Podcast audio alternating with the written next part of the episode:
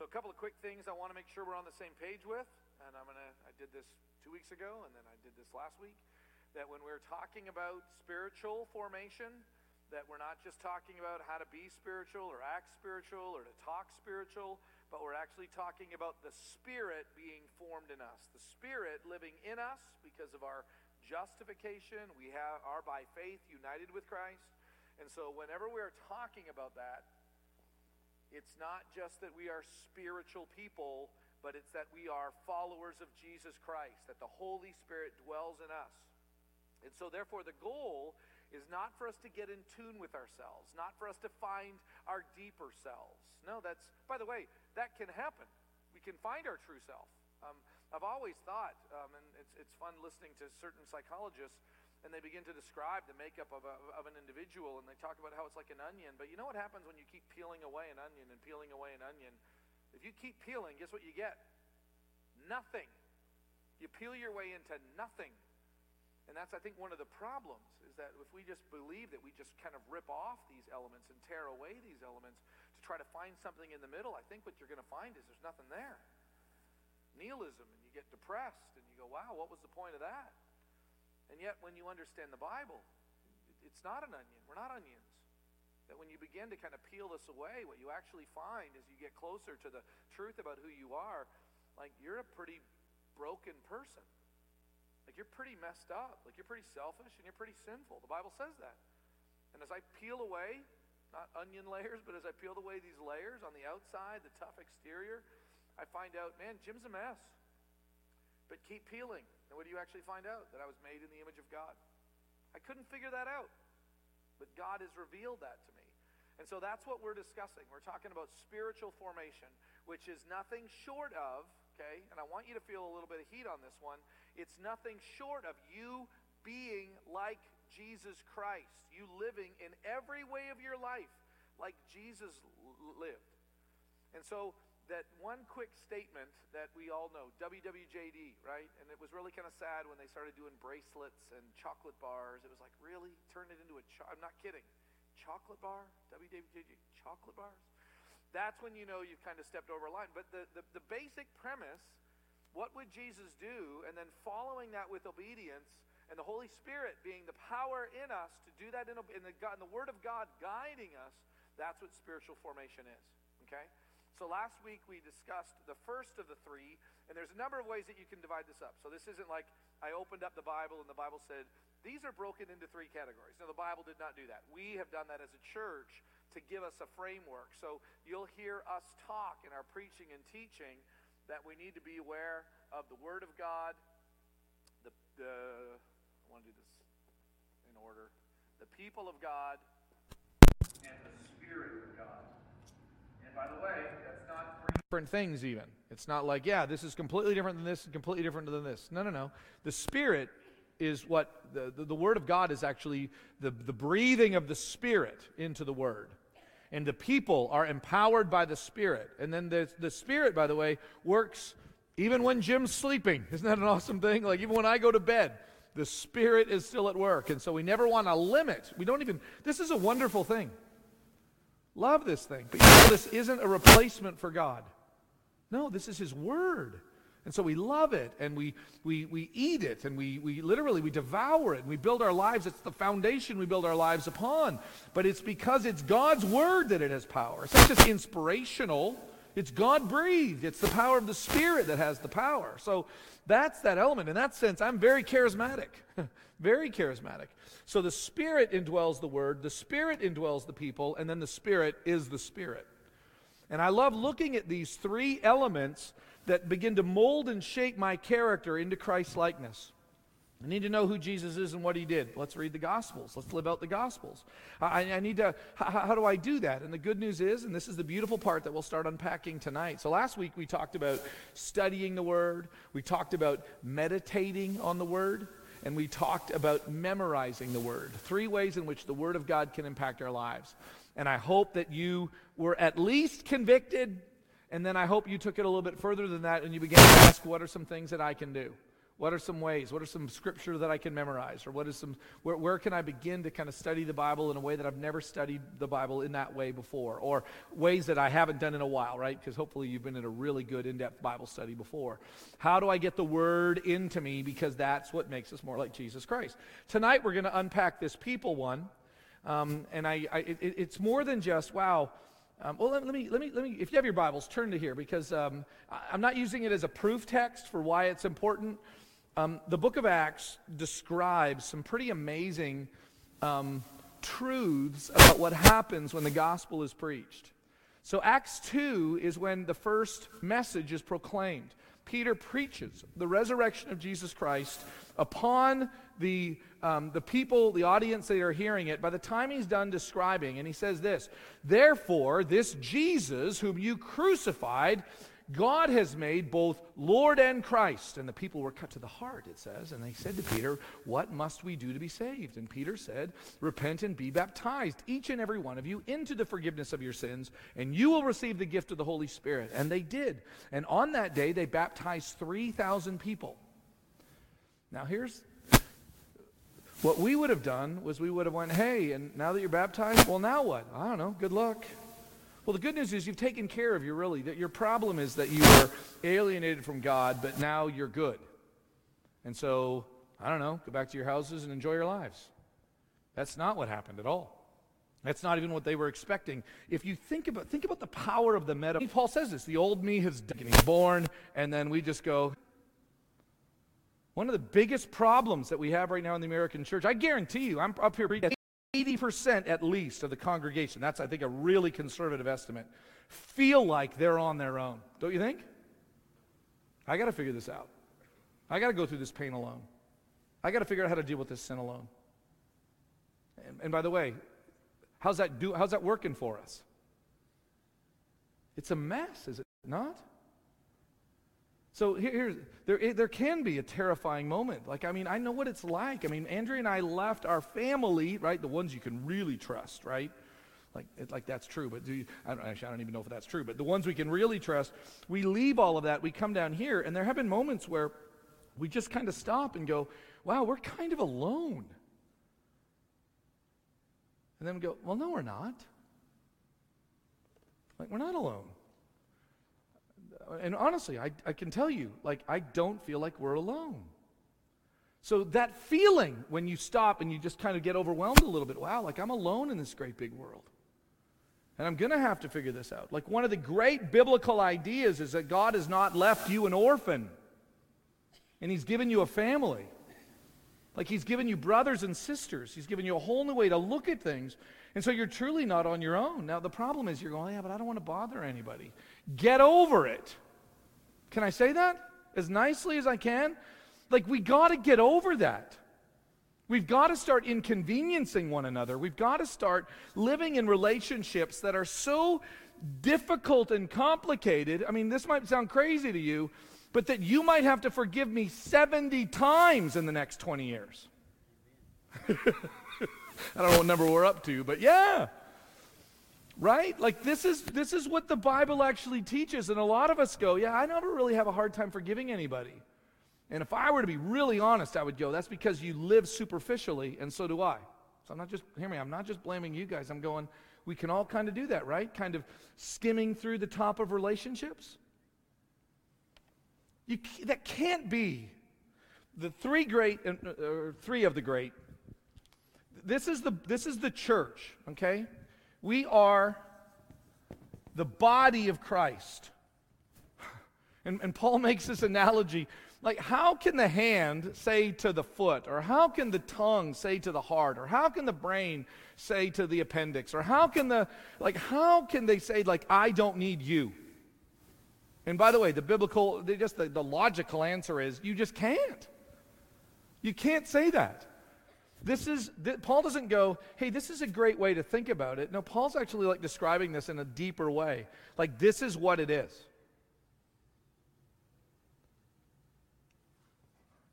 We are, according to the book of Revelation and a couple, we are the bride of Christ. Can you imagine? Me and Andrea get married, and I say, hey, that was great. See you, babe. Gonna go live my life now. Let you know, and I want to get together. That's not why I got married. I got married to do my life with her, up and down, richer or poor. Like that's that's what we are, by the way, to Jesus collectively. That's I mean, and so the big piece of that is like there's a relational component of us with Christ, but we are the bride of Christ. Do you get that? See, that's what we sometimes forget. You're not the bride of Christ. We are the bride of Christ.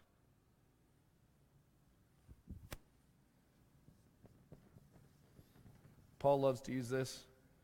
We are the family of God.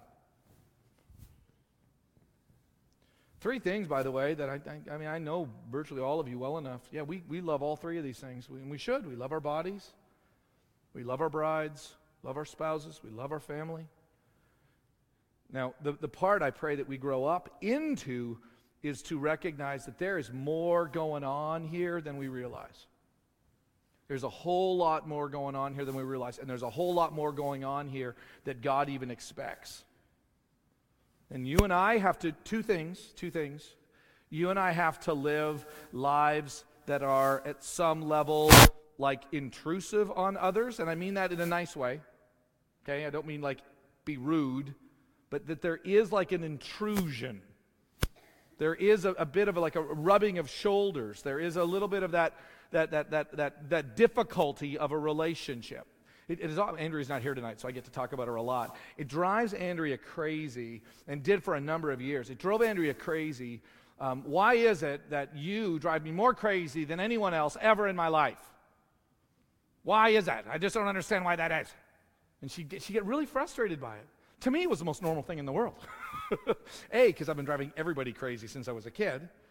But Andrea would just be like, I just, I don't get it. Like, I'm not saying I don't love you, but you, no one makes me more frustrated. And I'm like, honey, like, I'm your spouse. That's what I'm supposed to be doing. Like, hear me, not intentionally. Don't get me wrong. I'm not going, hey, I can be whatever. I'm not saying that, but I'm going, like, who else do you have to put up with all the time? Who else do you have to, like, it, to me, it just makes sense that there would be some difficulties in life, right?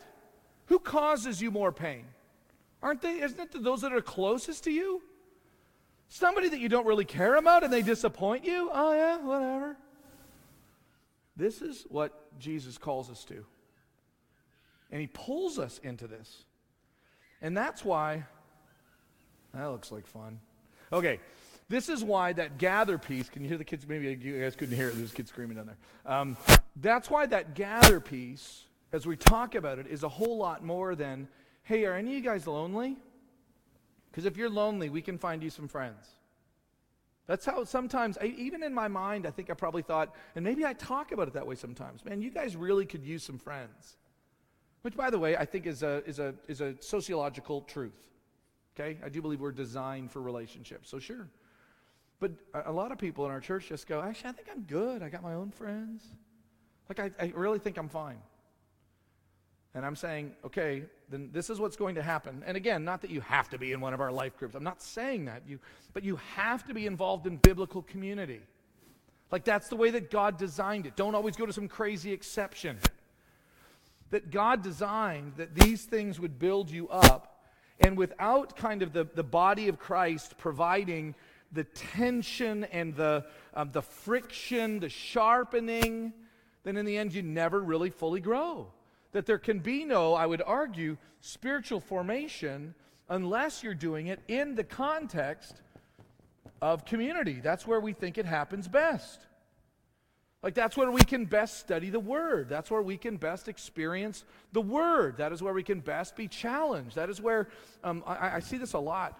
Um, I tell young people when they're starting, when they first get married, one of the first things I say is, listen, like, you're not going to think this is a big deal because your marriage is going great. So you're just going to kind of go off, our marriage is going great. And you're going to kind of live somewhat of a, of, a, of a detached life and you're going to hang out with other 24 year olds, which I'm sorry, but that's what you're going to do.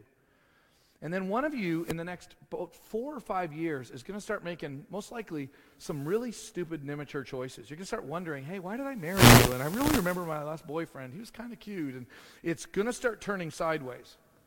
And you're going to freak out. And then you're going to come to the church and you're going to go, hey, my wife's acting crazy. What do I do? And then, and then, here's my point. It's, it's a little bit, not too late, but it's almost kind of too late to start putting her with spiritually mature women because now they're going to have to sit her down and go, Now, listen, young lady. And it's kind of like a detached relationship.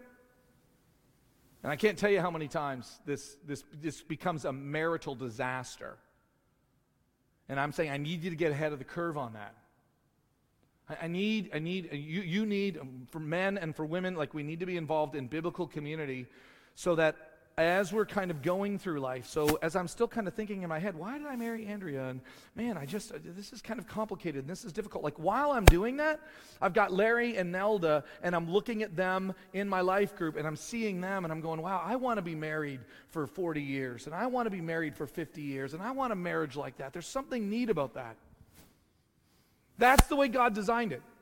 It is. It's the way God designed it one of the greatest testimonies that's ever been said. Andrea and I were in a life group long time ago before we ever thought they'd be on staff with Scott and Ryan Irwin.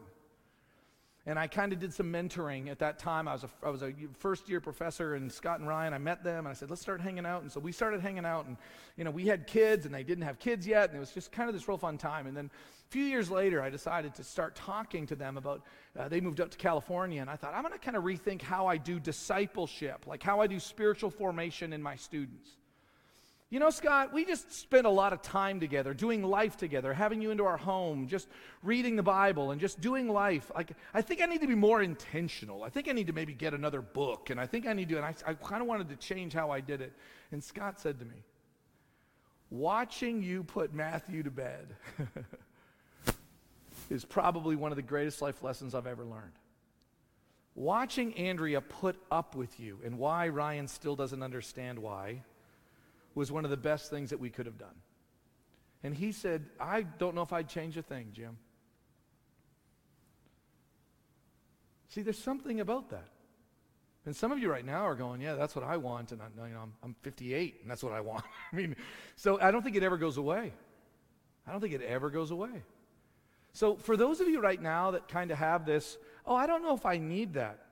Let me tell you what my dad told me. I don't know if you do either. Actually, he would say he thinks that you do, and I think you do. But he would say, but what if somebody else needs it from you? Did you think about that one?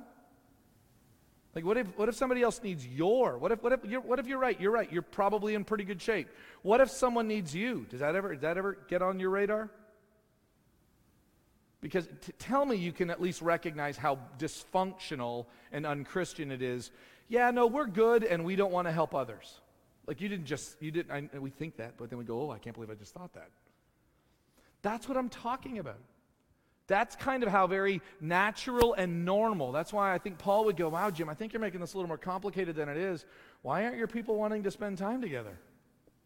Well, because like we see salvation as an individual choice and faith as a private thing, so we kind of do it all on our own. And Paul goes, wow, man, I'll bet you that'll mess you guys up. And I'm like, oh, you have no idea, Paul. Man, it's a mess. So, these three things I want us to just kind of look at. And by the way, these are three disciplines that I want to challenge you to. The first one, and these happen in community, the discipline of service. Okay, the discipline of service. I'm going to read it to you. The discipline in this discipline involves intentionally serving others rather than pleasing ourselves. God calls us to help others in order to submit to and to learn from God, from Him. Social justice involves meeting the needs of others in the name of Jesus. So that's serving even our community. This sometimes means choosing to perform an act that is by, our, by, by nature humbling or something that will help shape our character. In addition, it can include visiting the ill or the suffering, calling on retirement homes, serving on mission teams, or to clean homes or to even to build homes. Many things that we do, right? Basically, what we're saying there is there is something about becoming more like Jesus Christ when we act with our hands and with our lives like Jesus Christ. Now, let me just make a, a quick caution. Um, and you've heard me go off on this for a few years because I, I preached it wrong for a number of years and I just felt guilty about it. I used to say things for a number of years. Um, man, it's more important that they see Jesus in you than they hear about Jesus from you. I'd rather see a sermon than hear a sermon. Remember that? I mean, a lot of preachers have actually said that. That's actually dumb. Why pick one or the other? You know what people need? They need to hear about Jesus and they need to see Jesus in you. Don't pick one. Okay? It's, it's actually both. It's always both. It's never one or the other. It's always both. But many of us spend a disproportionate amount of time learning about him, and the learning about him is learning about him, which, by the way, I love. I love learning about him. And by the way, I need to know the truth about him. But one of the truths about him is that Jesus washed feet. That's one of the truths about him. That he, on the night that he was about to be betrayed, he took off his outer garment and then he took a towel and he put it around his waist and then he took a basin and he sat down and he began to wash his disciples' feet. Like, why? Well, to demonstrate, to live out who he was. Like, this is who Jesus was. Jesus lived this way. I remember the first time, it was, I was probably in college when it happened, the first time someone else washed my feet, and I remember going, I so don't want this to happen. I don't want you to do this. I remember the first time, um, probably happened two or three times, students decided, hey, I'm going to be interesting. And they would show up at my office with a bucket. And I'm going, okay, sure, I'll take my shoes off. No, let me do that, Professor Johnson. Let me wash your feet. I would honestly, in some sense, I'd like rather wash yours. But there is, a, there is an act. There is something about the act of humbling yourself. There, there's something about going, no, I'll pick that up. There's something about going, no, no, no, I, I know I'm busy. I know my calendar's crazy. I know my schedule's nuts, but I'm going to stop by and, and see so and so who's in the hospital. Like, I'm going to care for them. No, I'm going to make a meal. Right? And I, I would even say this hear me, don't read too much into this, but uh, something even as simple as, well, I'm gonna, I, I've done this actually for a couple. I'm, can I go buy you a meal? can I just go buy you a meal? Because I'm busy. Can I go buy you a meal? Can I just say there is something I would argue there's something like Christ forming in me, like when I make the meal. I think that's why Joe's pies taste so good, because he makes them himself, right? He's not like, I'll buy you a pie. He makes them. There's something, there is, you know, you guys know what I'm talking about? There's something about building a house with your hands. There's something about us getting on our knees to clean something up. There's something like it is in that act of humbling that we have a, another understanding or appreciation for who Jesus Christ is. Because I, I, know, I doubt if there's many of us that would go, oh, that's beneath me. No, I don't, I really, I've met very few people who would just, who would say that, oh, that's beneath me. But I, I seem to not think that it's beneath me, but I still seem to find ways around it. I remember hearing one of my grad professors, brilliant man, he would always talk about how um, the, the job teaching was could be so stressful sometimes. He used to always dream about just going to um, a factory somewhere and just pushing a mop. That's what he wanted. He always would say, "I just, I'd love to just, you know, for some summer or for maybe for a year, just push a mop. Like I don't even know that's a job, but that's what he wanted to do. Dr. Larry wanted to push a mop. And my dream job is to work at McDonald's. That's kind of my dream job. I love restaurants. I love all that thing. And so my job was like, I'd love to work at McDonald's. And, you know, just kind of, and, and again, I'm not saying that, hey, I mean, for those of you that are like McDonald's employees, I'm not saying because that's like mindless work. I'm not saying that. I want to change a pace. I want to kind of work more with my, I, I, I just think that would be awesome, okay? And then the more I began to kind of play that out, I, I would spend most of my time while I'm working at McDonald's going, you know, I don't have to work here. Like, actually, I've got a real job somewhere else. Like, this is just an experiment for me. Right? Wouldn't you be tempted to say that? tempted to kind of explain, like, why you don't have to be there? Because you're more than that? I think I would. Maybe you go, wow, you're our pastor? Well, I'm just being honest. I think I would, I think I would want to go, I could be more than this. And, and then and it's at moments like that we begin to miss the point. And so there is something in community serving. That's why when we say things like, man, there's this mission trip in Mexico, and you got to come down and you got to experience this. And part of it is because we're we're basically um, we're tiling a dorm for some people or we're there's this orphanage and we're going to play with orphan kids and uh, we're going to help build like a fence around there and we're going to build a place where they can play and that's what we're going to do and, and hear me I, I, I know a lot of christian people go well can i just write a check and, and hear me the generosity is wonderful and honestly you can I just, I don't know if it's the same thing as like getting on the ground and playing with kids. I just don't think it's the same thing.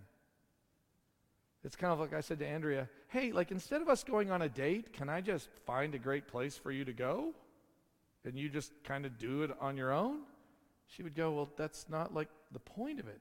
I remember one time my wife, you know, Andrea's not here tonight, so she'll, this will drive her crazy. So one time, Andrea was describing her, the way that she shows love is acts of service. Okay, and, and, that's, that's her saying, I love you. Okay, acts of service. That's her saying, I love you. And I didn't read it right. I wasn't reading it like I love you. And so she would sometimes say, like, I don't appreciate her.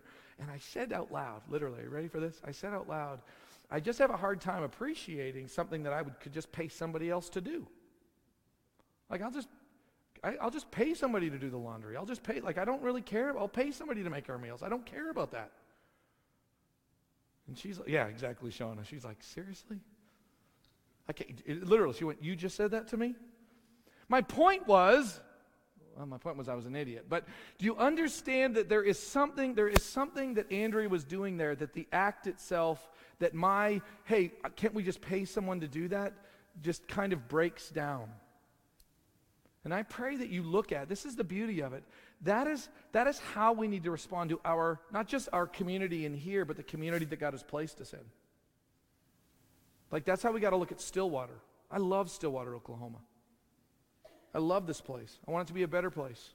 I love this church building. I love this church people. I love, I love this whole town, and I want it to, and I want to serve it.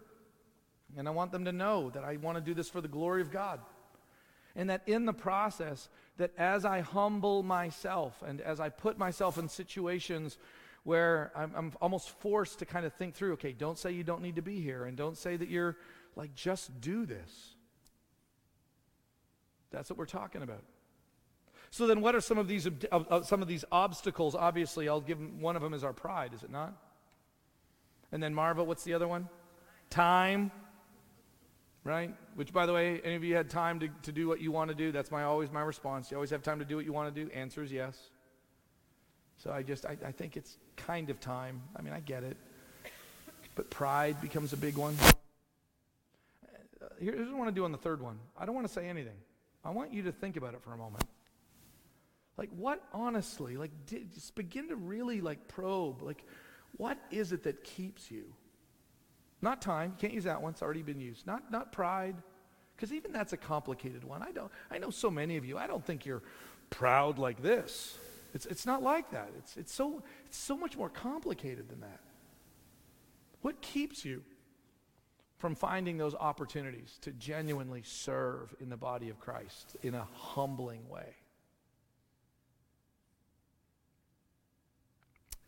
Think about it and then move beyond them. So these are some things that we were talking about that, uh, or some things that we recommend that you could do to practice service. I love this first one, by the way. Every day for the next two weeks, ask your spouse, roommate, colleague, whatever, is there anything that I can do for you today? Is there anything I can do for you? Um, I have a good friend who's a pastor at church up in the Kansas City area, and he just says that to so many people. It was so inspiring to me. Hey, what can I do for you? What can I do for you? That whole attitude. Imagine if we were a church that was constantly asking that question and being there for each other. What can I do for you? Um, and I, I think it's great for, for people to do that. Sometimes we want to know what others can do for us, but hey, what can, what can I do for you? I love this one. Serve one of the church churches church that should be a possessive churches uh, missionaries. Write them. Notice how it's not just one thing. Write them once a month for a year. Find out how you can pray for them, and then try to meet one of their needs within the next year. Man, that's a great one. Got a lot of missionaries that could use you coming alongside and serving them. Get to know an elderly person in the church and find out how you or your family can serve them this month by visiting Yardware Christmas decorations, which is now gone, although maybe they're still up, and then do it.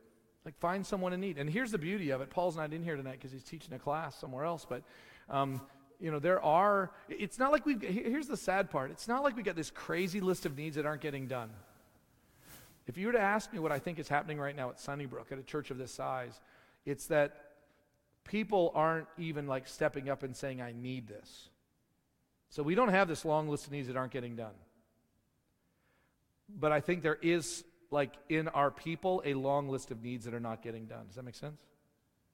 We don't know about them. Okay, number two. The discipline of confession. Wow, that's kind of a difficult one. So you thought serving was hard. Well, we're going to be really kind of moving to meddling now. Confession of sin is kind of what we're meaning, particularly. I know sometimes we could use the word confession uh, right over here, Gary, if you just come down here right in front of Gary. Yeah, Terry, Gary's looking for you. See, I'm, see, hear me? I'm here to serve, brother. Here to serve. Um, so, the, the discipline of confession, sometimes we can talk about confession as though it is like in, uh, like in uh, suggestion number one, like a reciting of confession. I believe that Jesus is the Son of God. I believe that the Holy Spirit, blah, blah, blah. So, that can be confession. Um, and that's an important part of confession that we don't talk a lot about. But actually, we're on the other side here. We're talking about confessing our sins one to another, which is a biblical like command that we would confess our sins one to another. And so here's how it's going to be described Confession of sin demands acknowledging a sin has been committed, which leads toward genuine repentance. Confession helps cleanse our conscience. Merely feeling sorry for sin is not repentance. You can put it right in the margin, 2 Corinthians 7. The Bible teaches very strongly that there is a worldly sorrow that does not lead to repentance. That's, I really feel bad I did that. That's a human response to sin. I really feel bad I did that. I'm really sorry. I know a lot of people that are sorry and sorry and really, really sorry for what they did. That's not repentance. Repentance is a change of mind, not, a, not an emotive response to a bad things that you did. Now, by the way, you might go through that emotive bad, I feel bad, and then it moves you to what? It moves you through that moment, that sadness, that realization. It moves you actually to where you're supposed to be, which is repentance, which is a change of mind.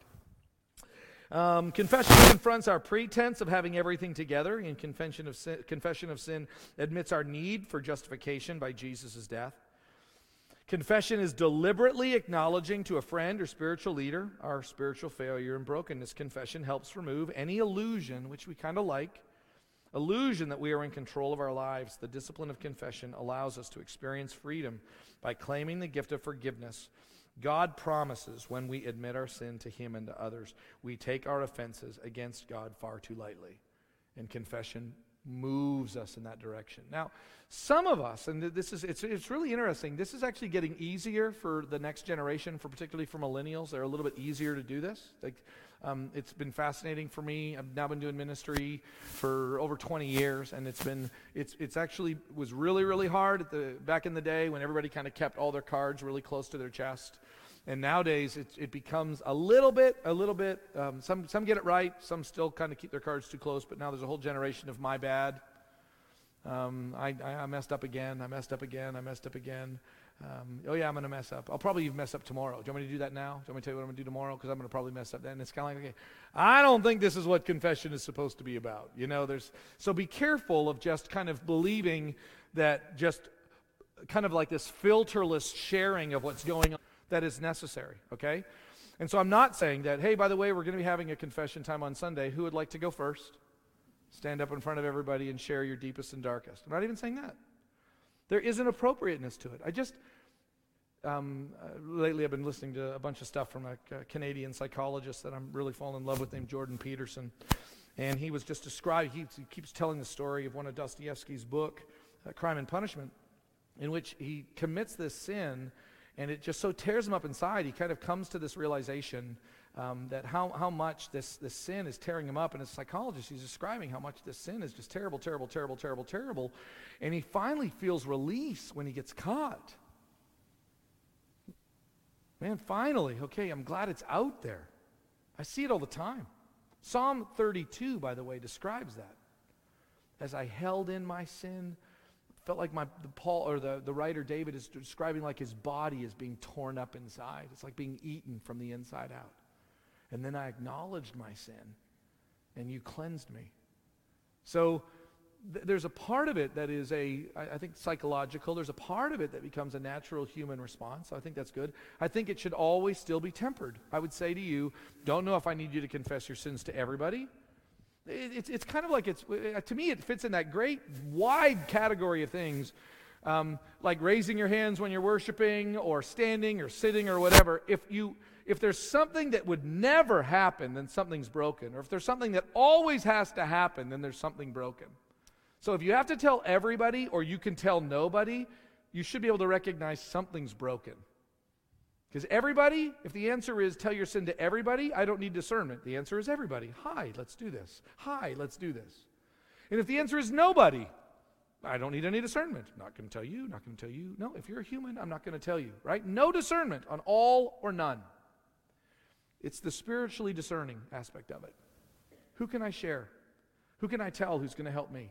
Because sadly enough, my number one concern, and the older I get, I feel more of this. My number one concern is not that it's going to get out.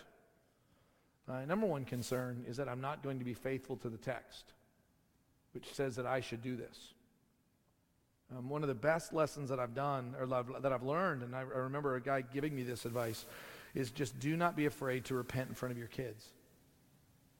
And not giving the my dad, you know, my bad speech, but genuinely, if your kids think you're above, like saying to them, like a genuine, again, I'm not some kind of a genuine, hey, my bad, son. Yeah, we all kind of mess up. Me too. You, I mess up too. No, I mean a genuine, like that was wrong. Like that was sin.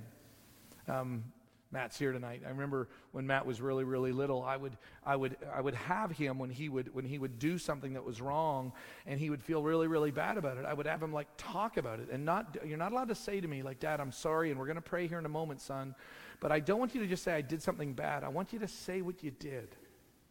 Don't just keep it in this generic world. I want you to say what you did. Like, God, forgive me for lying to my mom about washing my hands. See, that's different, right? Because how many of you, when you even confess your sin, it's like, yeah, it's been a tough week. I've really been struggling, you know, with things. Oh, things. That's really specific. And we even do that with God, do we not? Because, by the way, there can be, this is a, this, this can go in a number, number of ways, by the way. I, I, I think that uh, to try to pick one over the other, I think it needs to be a both and. I, maybe I shouldn't rightly assume that we're all confessing our sins to God.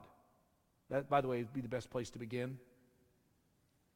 And then after you begin to do that, and you begin to find his peace, and you begin to find his forgiveness, and you begin to find like a strength, now all of a sudden, I don't mind sharing my struggles with Tom. I mean, God and I are good. And, and, and, and I, I mostly trust Tom. I really do. Like, I really, I mostly trust him. But in the end, like, I'm going to share this with him because, not just because I trust him. That's, that's such an American way of thinking. I to tell Tom only because I trust him. No, it's, it's actually more than that. That in the end, the reason why I can tell Tom is that I mostly trust him, so I think this will be a good thing. And then ultimately, like whether even Tom messes this up, I'm good here. So we need each other for this. I mean, think about the sin that is tormenting you. So many of us right now are being tormented by a sin that we've not talked about. Like we're tormented by it. And I, I love doing this because people look away from me in my office. They like they're literally they're trying to crawl under the chair. And I'm like, no, no, no. I said, look at me. Look at me in the eye. And I sometimes I'll grab their face. And I will say, like, God loves you and Jesus died for you and his forgiveness is freely given to you. Like in Christ, you are forgiven. And like and I, I still love you. I don't I don't think any less of you. Because I, I always knew you were messed up, because I know I'm messed up. I didn't think you had it all figured out. How many of you, don't raise your hands, maybe raise your hands, I don't know, you know what I mean? Like, need that. Just tearing you up. But eh, let me just say this, just for the last, before we move on. This is not a psychological exercise, even though I think it has psychological implications, right?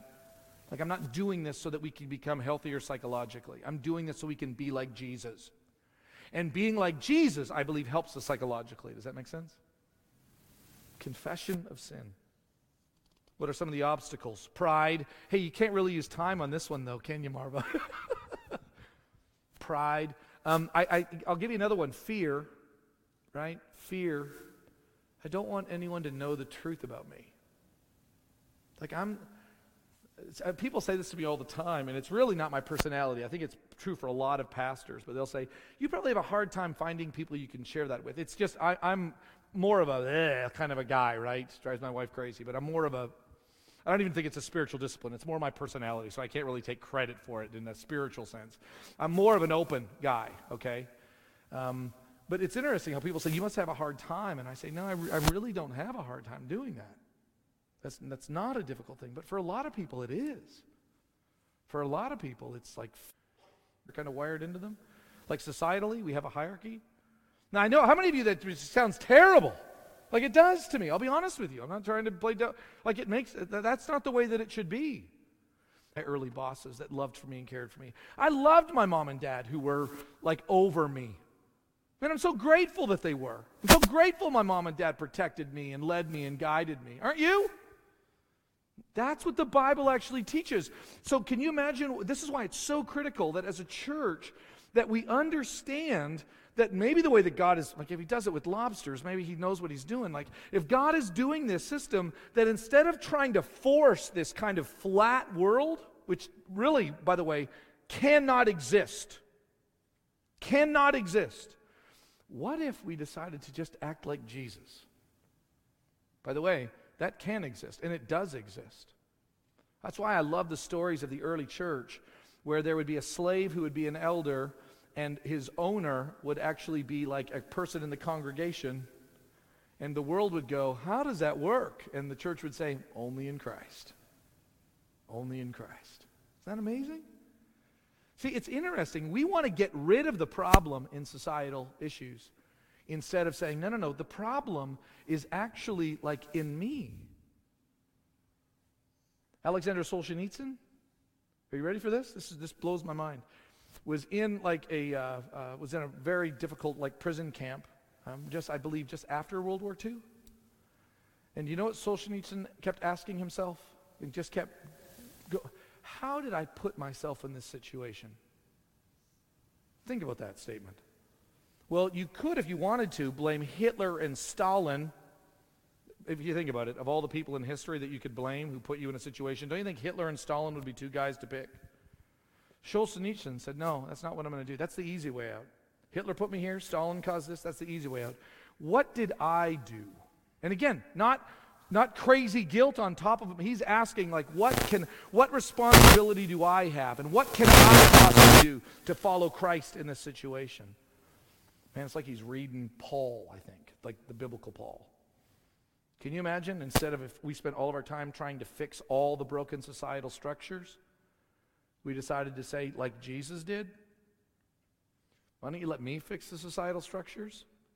By you submitting to me and by, this is why, what does Paul say? Pray for Nero. Nero. Pray for Caesar. Pray for your government authorities.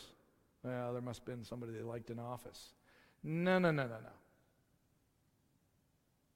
That submission is huge. What are some of our obstacles? Pride. Again, Marva, probably not time. Pride is one of them. Can anybody think of one? What, what, what else kind of keeps us from, from willing to just to, to be in that biblically assigned, again, not making stuff up, biblically assigned, you are over me, therefore I'm going to place myself here. And I love the, the Ephesians 5.21 is the text, by the way. Ephesians 5.21. Submit yourselves one to another out of reverence for Christ. See, that, that catches us all. Catches us all, male, female. I mean, just every one of us out of reverence for Him. Like there's a way in which I submit to everybody in this church. I just do. Anybody want to just kind of share what might be an obstacle for you in terms of what, what keeps you from going into that situation? Yeah, okay, that's a great one, Marva. The fear of being taken advantage of. And I hear that a lot from people. Um, my, my immediate response, and although I, I, I, wish I could say I could do this and I never get, let that get in the way, but I just, when I look at the cross, I can't think Jesus was going, man, I sure hope nobody takes advantage of this. I always think of that. I always think the cross is like the, one of the most amazing. No, like I did this so you could take advantage of this. But I, I see so many relationships because you're not going to take advantage of me. Okay. Good news is, I think you won. You're not going to be taken advantage of. And uh, you also missed an opportunity to become like Christ. Turn the other cheek. That whole that whole idea. It's like, well, no, I'm not going to act like that. Okay. Jesus thinks we should. Make a list of people of whom to submit to your boss, your teachers, your parents, your colleagues, leaders, spouse. Write out what healthy, by the way, I'm not, we're not, and this isn't about protecting yourself, but I mean, this is submitting like Jesus did. So there is a, there's an unhealthy way to submit, by the way. There is a, yeah, I'm not worth anything, so I should submit. That's not biblical. You hear me? Like, I need you to get this. I'm not talking about unhealthy submission. I'm talking about godly submission. So don't go down the wrong road on this. And if you have a if you have a wrong, I, always tell this to. Uh, I'll give you a great context. I always tell like 13 year old girls, you have no, no, no, no, no, no, never, ever, ever, ever, ever submit to a 14 year old boy. You have no responsibility doing that. So sometimes you can make some really stupid choices. You know, I've got this really terrible boyfriend and he wants to, so I should submit. What? Tell me you didn't just say that. That makes no sense at all. So we're not talking about that. We're talking about biblical and if you don't get that then get some help from someone who is someone who is mature to give you like the right parameters which by the way is what Jesus wants that will also protect you. Sometimes we go first protect us and then maybe hopefully Jesus wants it. No, that's not how it works. Jesus, number one, and then Jesus' plan always protects what's best for me. We get that order mixed up sometimes. Number two, read the book Life Together by Dietrich Bonhoeffer. Um, dies in Nazi Germany and does a, does a great lesson, by the way, of both. There are other ways that God can teach us these principles about like service and submission and confession. It's by breaking us. Sometimes people confess because they've been caught you want to get out ahead of that one. Some people get humbled because God totally changes their circumstances. You might want to get ahead of that one. And by the way, there will come a day when you will meet God face to face and he won't be as impressed with you as you are with you. You might want to get ahead of that one as well. Jesus is the model and the example. Love you guys. We will see you Sunday when we do 1 Corinthians 4. One minute early.